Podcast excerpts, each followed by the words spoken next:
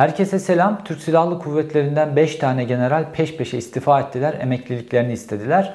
Bu generallerin tamamının ortak özelliği savaşçı pozisyonda bulunmaları, komando birliklerini yönetmeleri, Suriye ve Güneydoğu bölgesinde görev almaları.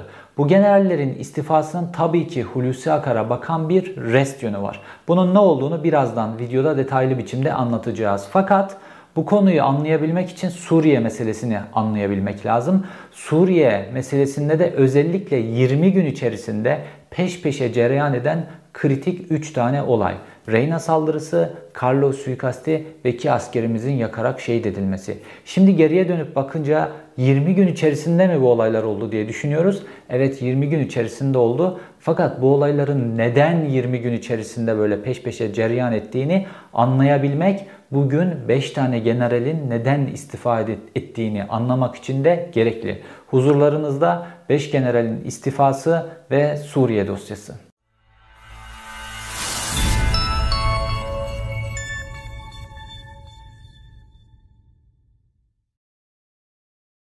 Beş generalin istifa ettiğine ilişkin bilginin medya yansımasıyla eş zamanlı olarak bazı enteresan bilgiler de medyaya yansımaya başladı.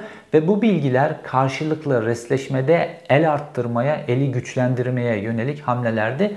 Çünkü bu bilgiler devletin üst kademelerinde bilinen, göz yumulan ama halkın bilmediği, halkın öğrenirse tepki göstereceği bilgilerdi. Bunlardan bir tanesi iki Türk Silahlı Kuvvetleri mensubunun yakılarak, diri diri yakılarak öldürülmesi emrini veren IŞİD kadısı Cemal Abdurrahman'ın Gaziantep'te elini kolunu sallayarak özgürce dolaştı ve tutuksuz yargılandığına ilişkin bilgiydi. Bir başka bilgi ise El Nusra cephesinin kurucularından Ebu İdris'in İstanbul'da otogalericilik yaptığına ilişkin bilgiydi. Bu bilgiler Suriye'de görev yapan bu kişileri bilen insanlara malum ama halkın bilmediği bilgilerdi generallerin istifasıyla eş zamanlı olarak kamuoyuna yansıdı. Fakat aynı günler içerisinde 11 Eylül'de daha yakın zamanda 11 Eylül 2021'de enteresan bir gelişme oldu. Türk Silahlı Kuvvetleri'nin de pek görmeye alışkın olmadığımız gelişme.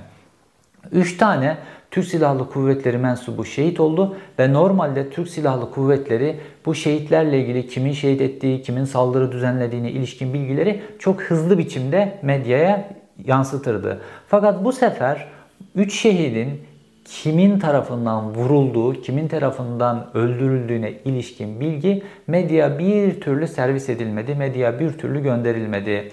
Nereden öğrendik biz bunu? Hükümete çok yakın olan bir gazeteci Hande Fırat'tan öğrendik. Hande Fırat da hükümetin ve Ankara'nın bu üç şehide yaklaşımını bize iletti. Neymiş? Bu üç şehidi, bu üç askerin şehit edilmesini konjonktürelmiş. Yani sorduğunuzda bu üç askeri kim şehit etti? Konjonktür şehit herhalde. Konjonktürelmiş. Ama arkasında kim yok? Rusya mı bu üç askeri şehit etti? Suriye mi bu üç askeri şehit etti? YPG mi şehit etti? IŞİD mi? El Nusra mı? Buna ilişkin halen daha Ankara'dan net bir biçimde açıklama yok. Oysa ki daha ertesi günü normalde Türk Silahlı Kuvvetleri bu açıklamayı yapardı. Bu açıklama neden yapılmadı? Çünkü bu karşılıklı resleşmede bu üç şehidin de bir yeri var. Birazdan buna geleceğiz. Fakat öncelikle bütün bu resleşmeleri, generallerin istifasını anlayabilmemiz için Kasım 2016 yılına dönmemiz lazım. Türkiye'nin klasik Suriye politikası, daha doğrusu Türkiye'nin de içinde bulunduğu uluslararası konsorsiyumun klasik Suriye politikası şu şekilde işleyecekti. Esad'a karşı önce Arap Baharı şeklinde başkaldırılar başlamıştı. Bu başkaldıran kişiler daha sonra ufak bir düzenli ordu haline getirilecekti. Bunlar Türkiye tarafından eğitilecekti. Bunun finansmanını Katar sağlayacaktı. Katar'ın sağladığı finansmanla Orta Asya ülkelerinden, Libya'dan silahlar bulunup getirip bu kişilere verilecekti. Bunlar da kolayca Esad'ı bu şekilde devirecekti. Dolayısıyla da Arap Baharı'nın çok önemli bir parçası da eklenmiş olacaktı bu zincire. Fakat işler böyle gitmedi. Niye? Çünkü Suriye'de düzenli bir ordu var ve bu düzenli ordu böyle Irak ordusu hemen dağıldı ya Irak ordusu gibi değil. Belli bir ideolojisi, belli bir dünya görüşü var ve köklü bir de geçmişi var. Neden? Çünkü İran ve Rusya tarafından sürekli eğitilen bir ordu. Nasıl Türk ordusu sürekli NATO partnerleriyle bir alver ilişkisi içerisinde sürekli Türk subayları NATO'ya gidip bir eğitimden geçiriliyorsa aynı şekilde burada da kendi içerisinde bir eğitim yıllara dayanan bir geçmiş vardı. Dolayısıyla Esad rejimini bu muhalifleri silahlandırarak devirme işe yaramadı.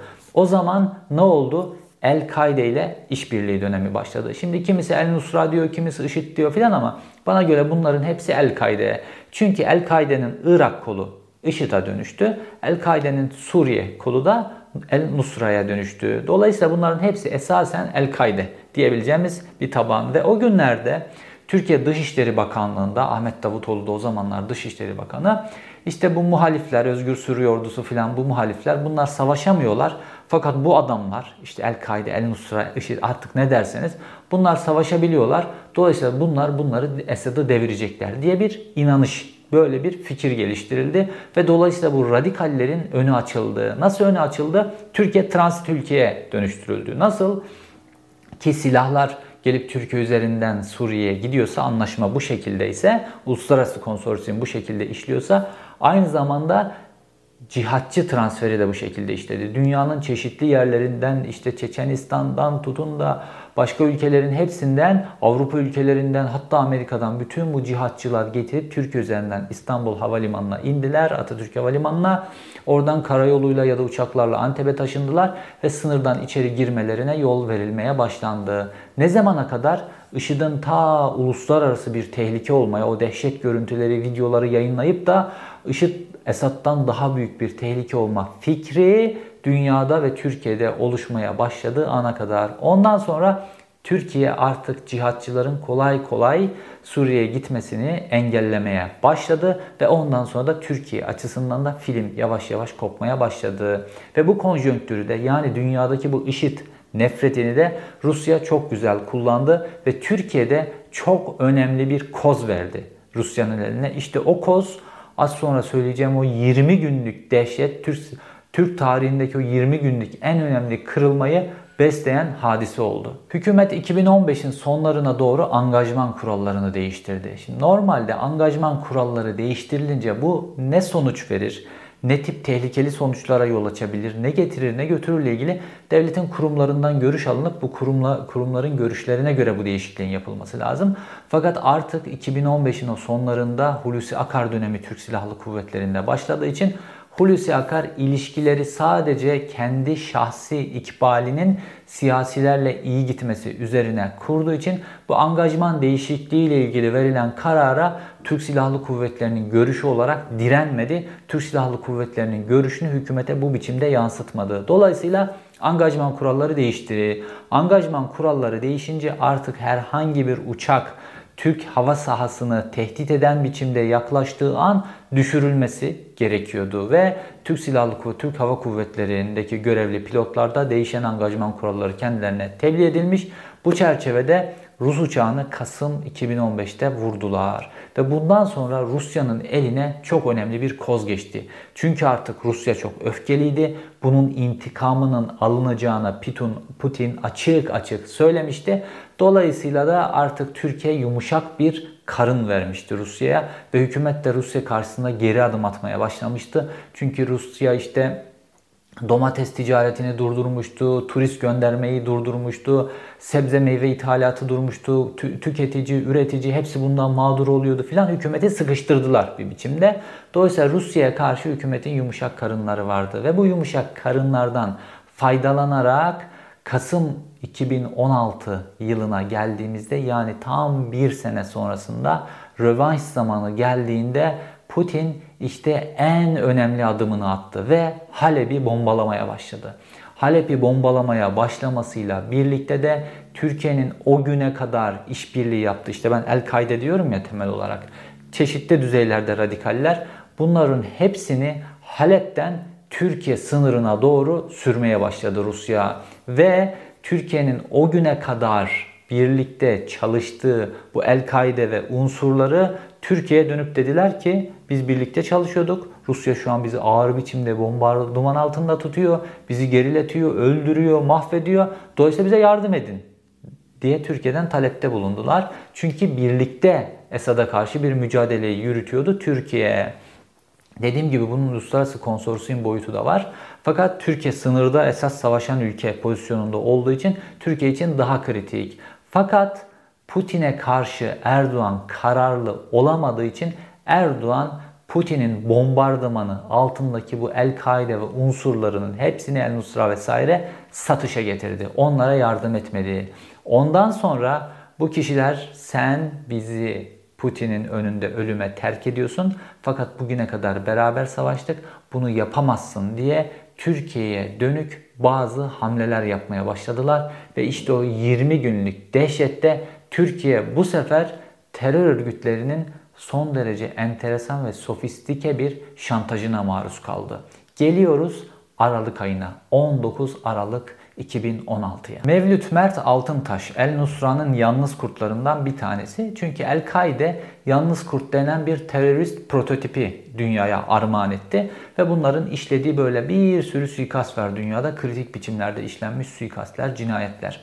Mevlüt Mert Altıntaş da tipik bir El-Kaide şov eylemi olarak çünkü El-Kaide kameralar önünde şov şeklinde eylemlerini, saldırılarını yapmayı da dünyaya bir şekilde armağan etti. Ve kameraların önünde pek çok gazetecinin huzurunda ve kendisini kaydeden gazetecilere hiçbir biçimde hedef almayarak kayıt yapmalarını, işlerini yapmalarına da fırsat vererek Rusya'nın Ankara Büyükelçisi Andrei Karlov'u 19 Aralık 2016'da öldürdü. Eylemin işleniş biçiminden yani bu şov tarzında işleniş biçiminden zaten güvenlik birimlerindeki herkes ve bu tip terör örgütlerini takip eden herkes anladı ki bu tipik bir El Nusra El Kaide eylemi. Hatta o gün Ahmet Hakan bir program düzenliyordu ve programında gazeteci konukları vardı. Mesela Abdülkadir Selvi onlardan bir tanesiydi.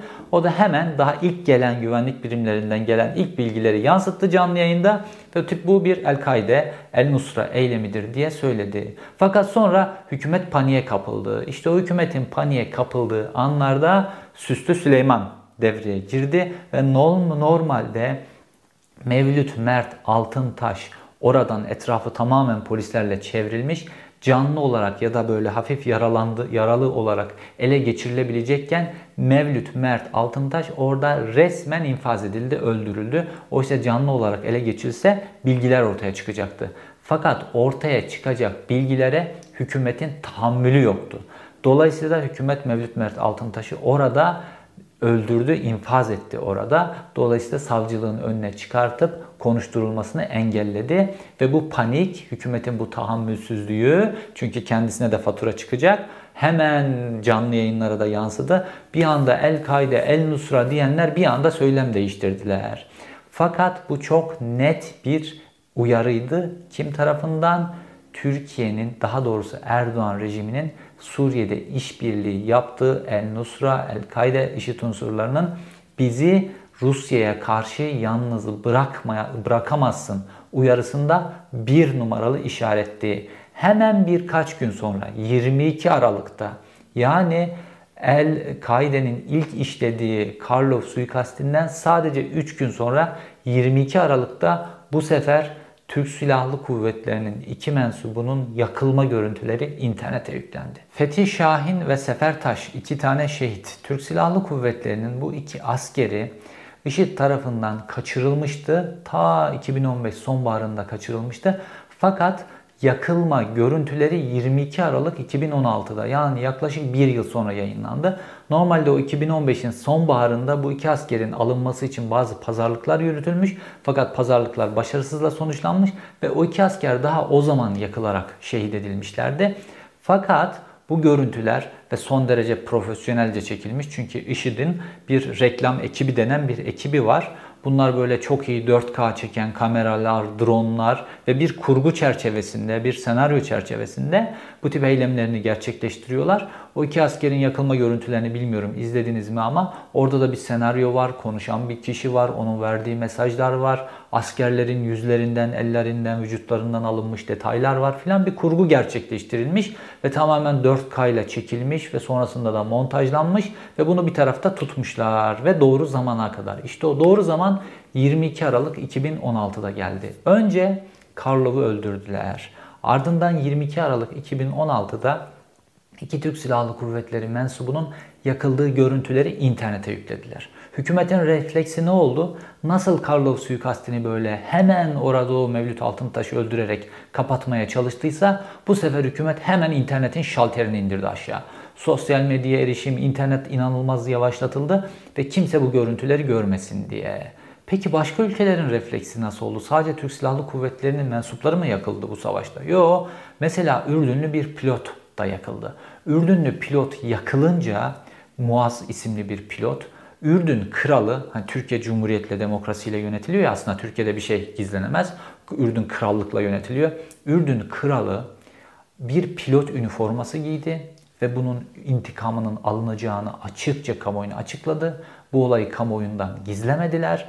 Artı Ürdünlü pilotlar pilot e, Muaz'ın ismini kahraman pilot Muaz diye IŞİD'de kullanılacak bombaların üzerlerine yazdılar. Ülke böyle kahraman pilotumuz diye bir araya geldi ve Ürdün IŞİD'e yönelik çok ağır bir operasyon başlattı ve kendine göre bunun intikamını aldı. Bizim hükümetimiz ne yaptı? Bizim hükümetimiz olayı aman kimse duymasın diye üzerini kapattılar. Oysa herhangi bir demokratik ülkede iki tane askerinizi üzerine benzin dökerek ve bunu herkese izleterek şehit etmişler. Bunun çok net biçimde intikamını almanız lazım. Bunun kararlılığını duyurmanız lazım herkese. Fakat ne yaptılar? Olayın üzerine örttüler. İnternetin şalterini indirdiler. Hatta bu iki askeri hain ilan ettiler. Mesela Aydınlık Gazetesi öyle bir yalan haber ortaya attı ki Fethi Şahin aslında 3 yıl önce Türk Silahlı Kuvvetleri'nden ayrılmışmış. Gidip El-Kaide'ye katılmışmış, IŞİD'e katılmışmış.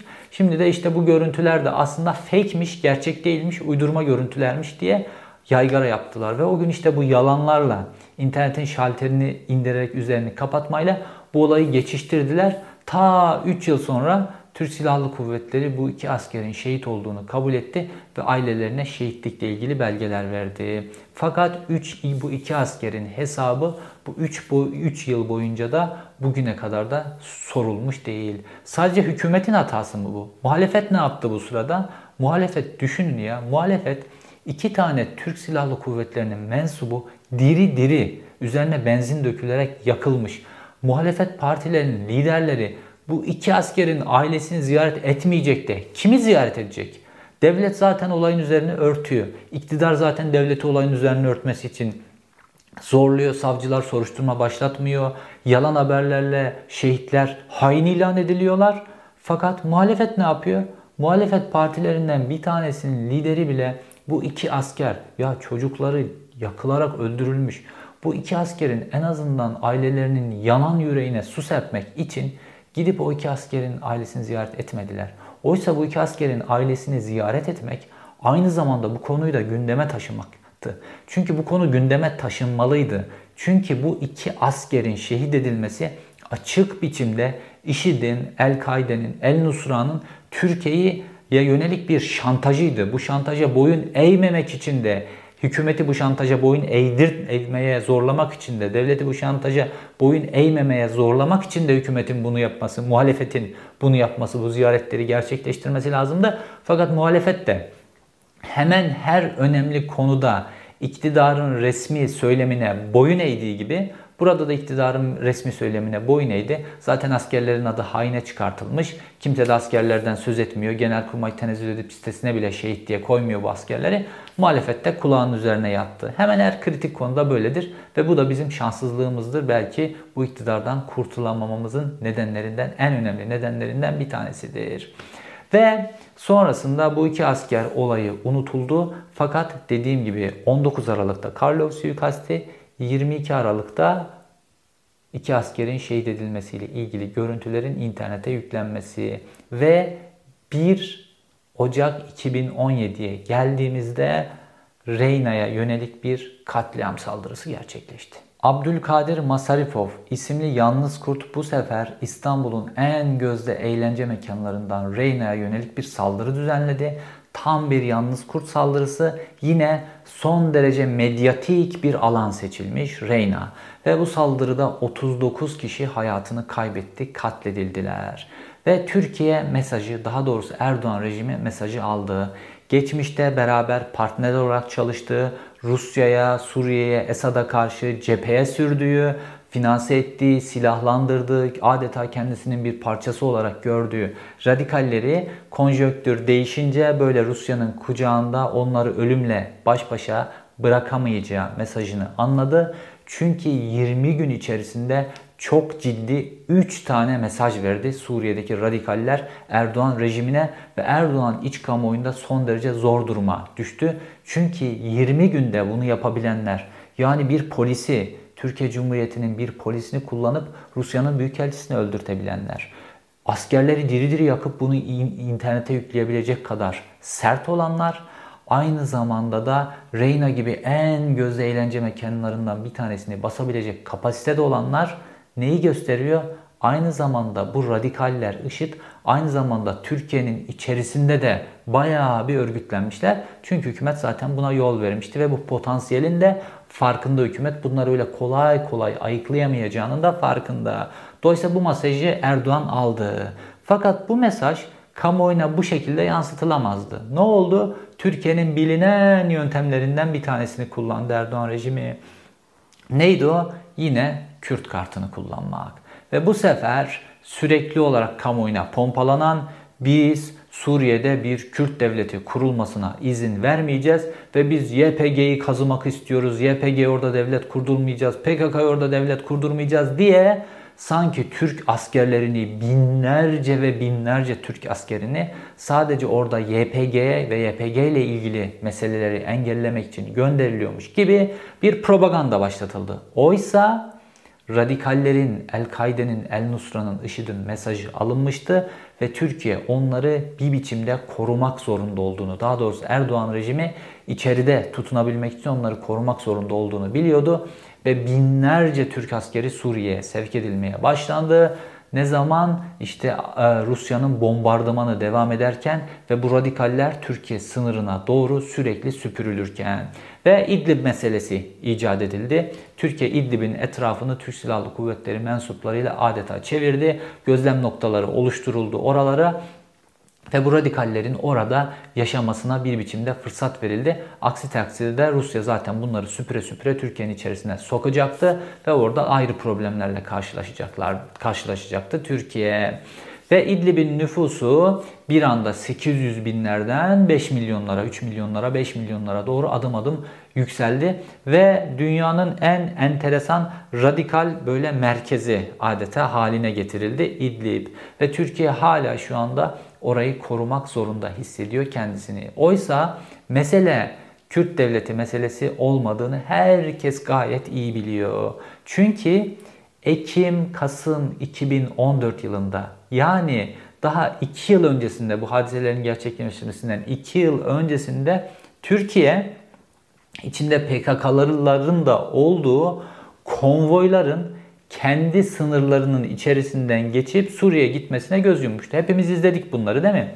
Irak sınırından Kürt konvoyları girdiler. Bunlar ağır silahlı konvoylardı. Bunlar geldiler, Türkiye'nin topraklarını kullandılar ve Suriye'ye gittiler. O zaman pek çok insan uyardı. Bunların içerisinde PKK'lılar da var vesaire uyarılarda bulundular. Fakat Türkiye açısından o gün bu çok önemli değildi. Kendine göre bir mantığı da vardı onun.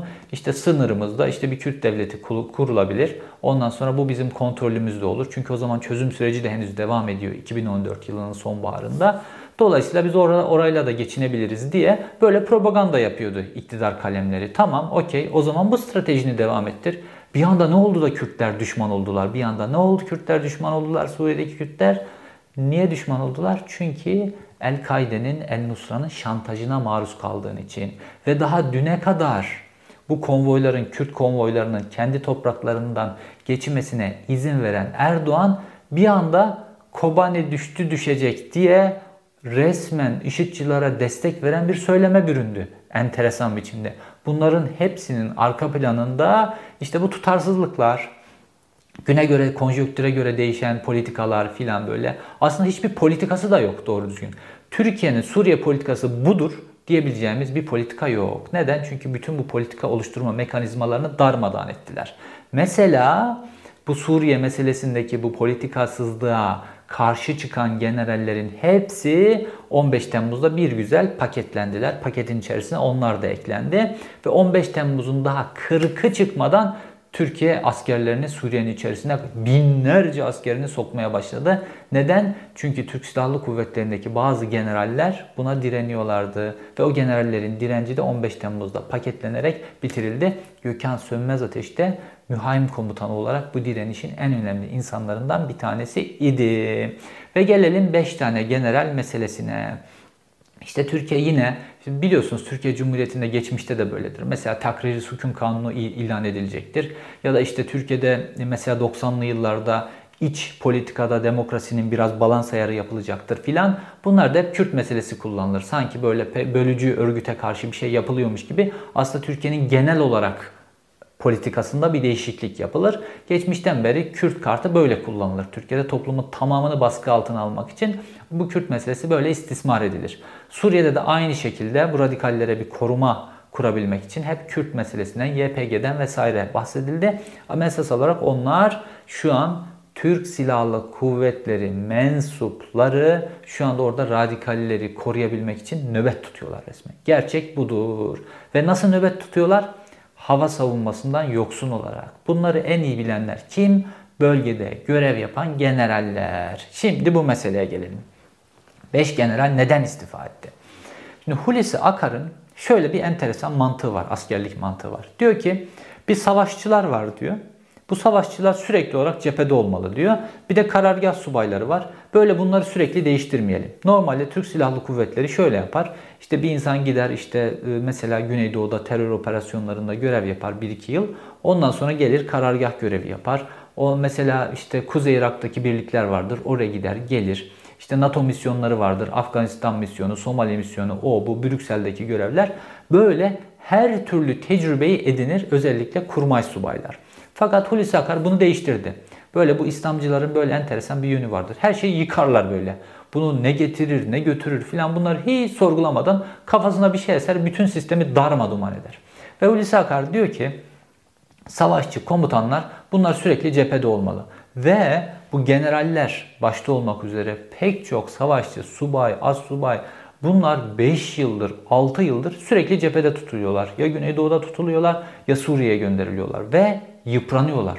Yani savaş, savaş durumları sürekli teyakkuzda olmak insanı yıpratır. Çünkü o bölgeye giderken aynı zamanda bu insanlar ailelerini de götürmüyorlar. Ailelerinden uzak kalmak da bir yıpratıcılık meselesi oluyor. Fakat Hulusi Akar'ın umrunda değil. Kendisi ailesi nasıl olsa yanında bu askerleri, bu generalleri, subayları 5 yıldır, 6 yıldır orada tutuyor. Ve bunlarda bir yıpranma hadisesi meydana geldi. Ve bunların bir kısmı da orada tutulabilmek için bazı şeylere göz yumulmaya başlandı. Çünkü bu Suriye'de kendi içerisinde bir ekonomi oluşturuyor. Orada mesela devlet su işlerinin kamyonları çalışılıyor. Orada bazı işler yapılıyor. Sürekli harfiyat işleri oluyor filan. Ondan sonra bir kamyonlar böyle yarım yarım dolduruluyor. Bir kamyonun bir seferde dökeceği harfiyat 3 sefer gösteriliyor filan gibi. Böyle bir orada ekonomi, vurgun, ondan sonra sınırdaki bu kaçakçılık işlerinden bir vurgun yapılıyor. Ve bu vurgundan komisyon almasına da oradaki bazı üst düzey subaylar çünkü onların kontrolünde bunların böyle almasına göz yumuluyor. Dolayısıyla bu da sizin ganimetiniz gibi bir şey düşünülüyor. Bu da Türk Silahlı Kuvvetleri'ni dejenere eden aynı zamanda Suriye'deki birliklerde ast üst ilişkisini üst, üsttekiler böyle kaymağa götürüyorlar. Alttakiler cephede her an ölümle burun buruna. Bu ast üst ilişkisini bozan hatta zaman zaman astların üstlere isyan ettiği, görevden kaçtıkları, Türk Silahlı Kuvvetleri'nden istifa ettikleri böyle enteresan durumlar oluşuyor. Aynı zamanda da Suriye'de. İşte bu disiplinsizlik, bu rayından çıkarma, bu oluşturulan rant Türk Silahlı Kuvvetleri'nin generallerini o bölgede uzun zamandır görev yapan generallerini rahatsız ediyor. Ve bu generallerden bazıları da bu yılın Yüksek Askeri Şurası'nda terfi bekliyorlardı. Çünkü biz yıllardır Suriye'de filan görev yapıyoruz böyle. Bizi terfi ettirmeniz gerekiyor. Fakat Hulusi Akar onları orada tutmak istediği için çünkü onlar hani belli bir tecrübeleri var. Ben onları orada tutayım kafam rahat etsin ben rahat edeyim. Yeter ki ben rahat edeyim. Bunları terfi ettirmedi. Terfi ettirmedi orada tuttu. E bir generalin zaten görevde bekleme süresi 3 yıl. Bunlar seneye emekli olacak. E seneye emekli olacaksan ben artık burada niye durayım ki? Bu seneden emekli olurum. Emeklilik dilekçesini verdiler. İşte Hulusi Akar baskıyla, ricayla, minnetle onların bir kısmını ikna etti. Bir kısmını ikna edemedi. Emeklilik dilekçelerini rayına koymak zorunda kaldı. E herhalde bunlar biz bir politikaya isyan ediyoruz diye dilekçe veremeyecekler. Dilekçelerinde ailevi sebepleri filan gösteriyorlar. O ailevi sebepler yoluna koydu. Fakat bu generallerin istifalarını toplu bir istifa şeklinde medyaya yansıtmaları ve bununla eş zamanlı olarak son derece kritik bilgilerin de Suriye ile ilgili mesela El-Kaide'nin, El-Nusra'nın önemli isimlerinin ve Türk Silahlı Kuvvetleri'nin iki mensubunu yakma emrini veren kişinin Antep'te yaşadığı gibi bilgiler de ortaya saçılmaya başladı ve Hulusi Akar bu res karşısında sıkıştı ve geri adım atmak zorunda kaldı belli bir düzeyde. Şimdi bu generallerin özellikle bu artık isyan etme sebeplerinden bir tanesi de İdlib'de giderek yükselmeye başlayan gerilim ortamı. Şimdi son günlerde geçtiğimiz ay bu 3 şehitten önce 11 Eylül'deki 3 şehit 3 şehitten önce e, Rusya son derece alçak uçuşlar yaptı İdlib üzerindeki gözlem kontrol noktalarından ve Türk Silahlı Kuvvetleri mensuplarını da tahrik edecek şekilde alçak uçuşlarda ve Rusya şu an artık birinci aşamanın bittiğini düşünüyor. Birinci aşamada Halep'i bombaladım. Bu radikalleri Türkiye sınırına yığdım. Ondan sonra İdlib'de etraflarını çevirdim. Şimdi ya bunları burada imha edeceğim ya Türkiye bunların hepsini yine milyonlarca mülteci olarak bu radikalleri kendi içine alacak ve Türkiye artık o gözlem noktalarında da bulundurduğu, Türkiye orada toplamda 15 bin tane asker bulunduruyor ve bunların tamamı komando. Bunları da çekecek. İşgalci çünkü bunlar diyor Rusya ve Suriye. Dolayısıyla Türkiye'nin ve uluslararası konsorsiyumun arkasındaki Suriye defteri tamamen kapanmış olacak. Rusya artık bu aşamaya geçiyor ve İdlib'de tansiyonu her gün yükseltiyor. Şimdi Rusya eğer Halep'te yaptığı gibi bir hamleye girişirse, bombardımana girişirse bu bir felaketle sonuçlanacak ve bu felaket sırasında hiçbir general oranın komutanı olmaya cesaret edemiyor. Neden mi? Çünkü Sarıkamış'ta yaşananın aynısı yaşanacak. Hani nasıl Sarıkamış'ta Enver Paşa e, askerleri yazlık kıyafetlerle cepheye gönderdiyse oradaki Tugayların iki tanesini yazlık kıyafetlerle orada tuttuysa şu anda 15 bin tane komandonun hava savunma desteğinden yoksun olarak orada tutulması aynı şeydir. Ta 100 yıl önce askerleri cepheye kışlık kıyafet olmadan göndermenin karşılığı günümüzün teknolojisinde 15 bin askeri bir yerde hava savunma gücünden yoksun olarak tutmaktır. Neden yoksunlar bunlar? Çünkü Türkiye yanlış bir alım yaptı. Türkiye hava savunma sistemi olarak S-400'leri aldı. Şimdi S-400'leri aldınız. S-400'leri aldığınız ülke sizin karşınızda. Rusya. Hadi götürün bu S-400'leri orada Rusya'ya karşı kullanıp bu komandoları savunun. Niye yapamıyorsunuz bunu? Çünkü Rusya'nın bunların arkasına bir açık kapı koyup koymadığını bilemiyorsunuz. Niye? Çünkü sizin bütün subay, teknik personelinizin hepsi NATO standartlarında eğitim almış. Rusya'nın alınmış bir silahla ilgili onun yazılımlarıyla vesaire ilgili bir tecrübeleri yok. Artı Rusya orada hava savunma alanını tamamen kendi füze savunma sistemleriyle korumaya denetimi almış durumda. Siz hava savunmayı devriye uçaklarla da F-16'larla da yapabilirsiniz. Çünkü Türkiye bugüne kadar S-400 falan hala S-400'ler aktive edilmedi de Türkiye hava savunmasını sürekli havada devriye uçakları bulundurarak yapıyordu. Yine devriye uçakları bulundurarak oradaki 15 bin tane komandoyu koruyabilirsiniz. Fakat Rusya S-3 bataryalarını, S-4 bataryalarını orada aktive ettiği için siz artık orada uçak uçuramazsınız. Niye? S-4'ler bu uçakları indirebilir diye. Dolayısıyla 15 bin tane komando orada hava savunmadan mahrum olarak kuzu gibi hedef olarak bekliyor. Rusya ne zaman oraya bombardıman başlatırsa bu 15 bin askerin en az 10 bin tanesinin zayiat verilme durumu var. 10 bin tanesinin şehit olunması durumu var. Neden? Çünkü bu askerlerin kendilerini savaş uçaklarının saldırılarından korumak için ellerinde bulunan yegane şey omuzdan atılan ve 5 kilometre mesafeli silahlar Ve bunlar SU'lara karşı da öyle çok da başarılı olabilecek silahlar değil. Bu altta da yani az seviyedeki subaylar tarafından da biliniyor, az subaylar tarafından da biliniyor. Konuşuluyor, kendilerinin kurbanlık koyun gibi burada tutulduklarını biliyorlar ve son günlerdeki Rusya'nın baskısı nedeniyle de İdlib'de daha büyük bir tehlikenin, daha büyük bir felaketin ortaya çıkabileceğini subaylar kademe kademe üst tarafa doğru rapor ediyorlar. Rusya böyle bir saldırıyı yapabileceğine ilişkin gücünü gösterdi mi? Daha önce bunun tecrübesi var mı Türk Silahlı Kuvvetleri'nde? Var. Rusya 36 tane Türk Silahlı Kuvvetleri mensubunu hava bombardımanıyla şehit etti mi? Etti. Bunu bütün Türkiye gördü mü? Gördü. Bunun karşılığında hükümet ne yaptı? Hükümet Rusya değildi de onlar Suriye uçaklarıydı dedi. E tamam Suriye daha kolay bir lokma. Hadi Suriye'ye yönelik böyle bunun intikamını al. Yok intikamı yok. Çünkü Rusya yaptı. Rusya'nın yaptığını herkes biliyor. Suriye uçakları vurmuş olsa bile Suriye'nin şu anda hava sahasının bütün kontrolü Rusya'da. Bunu herkes biliyor. Dolayısıyla Rusya'nın izni olmadan, Rusya'nın planlaması olmadan, Rusya'nın hedef noktalarını göstermeden bu saldırının gerçekleşme ihtimali yok. Fakat Türkiye neyi düşündü? Daha doğrusu Erdoğan rejiminin o süper zeki Erdoğan rejimi neyi düşündü? Burada enteresan da bir durum var. Sahada askerler var ama kararları Milli İstihbarat Teşkilatı veriyor. Yani sahadaki askerler, generaller var ya kararları onlar veremiyorlar. Bütün politikayı, her şeyi Milli İstihbarat Teşkilatı düzenliyor. Dolayısıyla da askerlerin, generallerin rahatsızlık nedenlerinden bir tanesi de bu.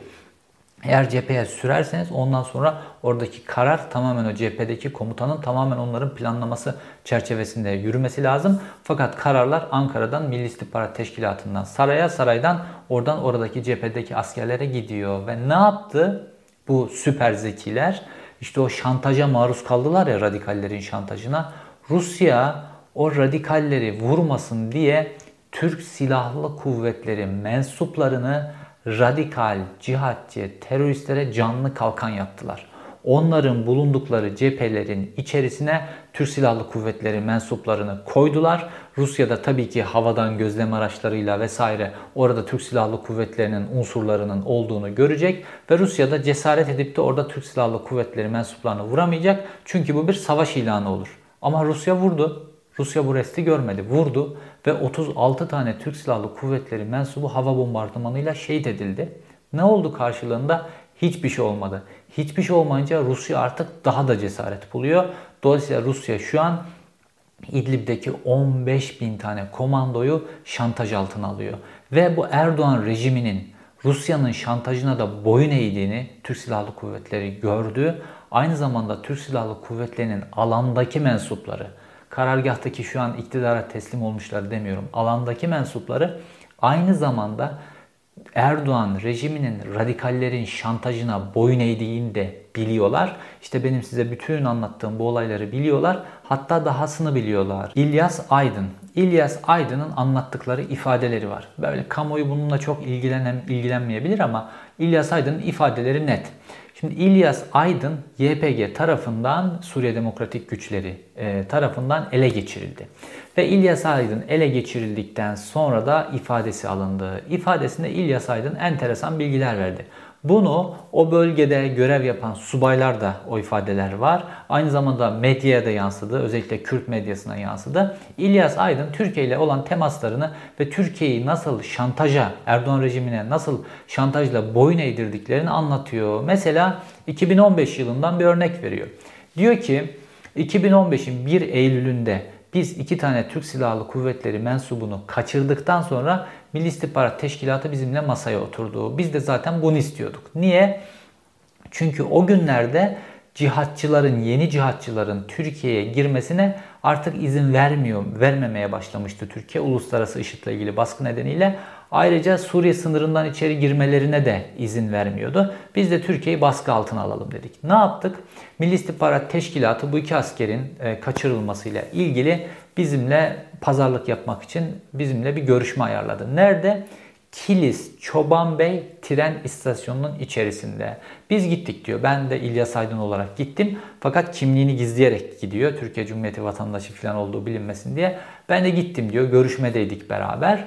Ve sonrasında e, o gün diyor görüşme ertelendi. Ertesi gün oldu diyor. Ve o ertesi günde de Ankara Gar katliamı, katliamı gerçekleşti. Hani e, Ankara'daki işte çoğunluğu solcu ve Kürtlerden oluşan bir e, yürüyüş yapılıyordu ve burada tam Ankara Garı'nın önünde bir patlama gerçekleşti ve 105 tane vatandaşımız hayatını kaybetti, katledildiler.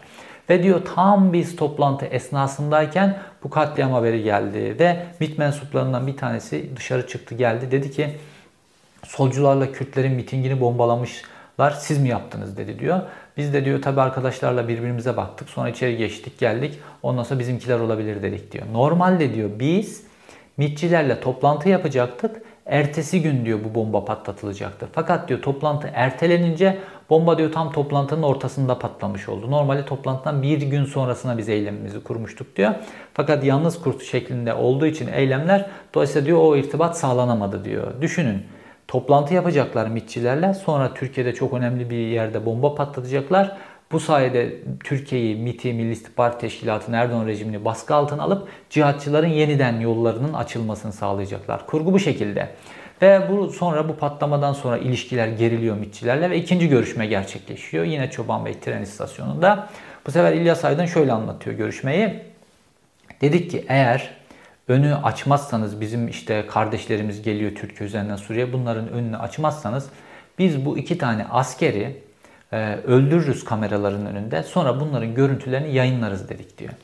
Ve MİTçiler de işte her gün Türkiye'de zaten bir sürü asker şehit oluyor. İki tane şehitten mi bizi şantaj altına alacaksınız diye bize res çektiler diyor. Ve o toplantıda karşılıklı resleşmeler oldu diyor. Biz de bunun üzerine gittik. Sonra o iki tane asker yakıldı diyor. Yani daha o iki asker 2015'in Ekim ayı içerisinde yakılmış ve bu iki askerin yakıldığına ilişkin görüntüler kaydedilmiş. IŞİD bunu arşivinde tutmuş. Ne zamana kadar?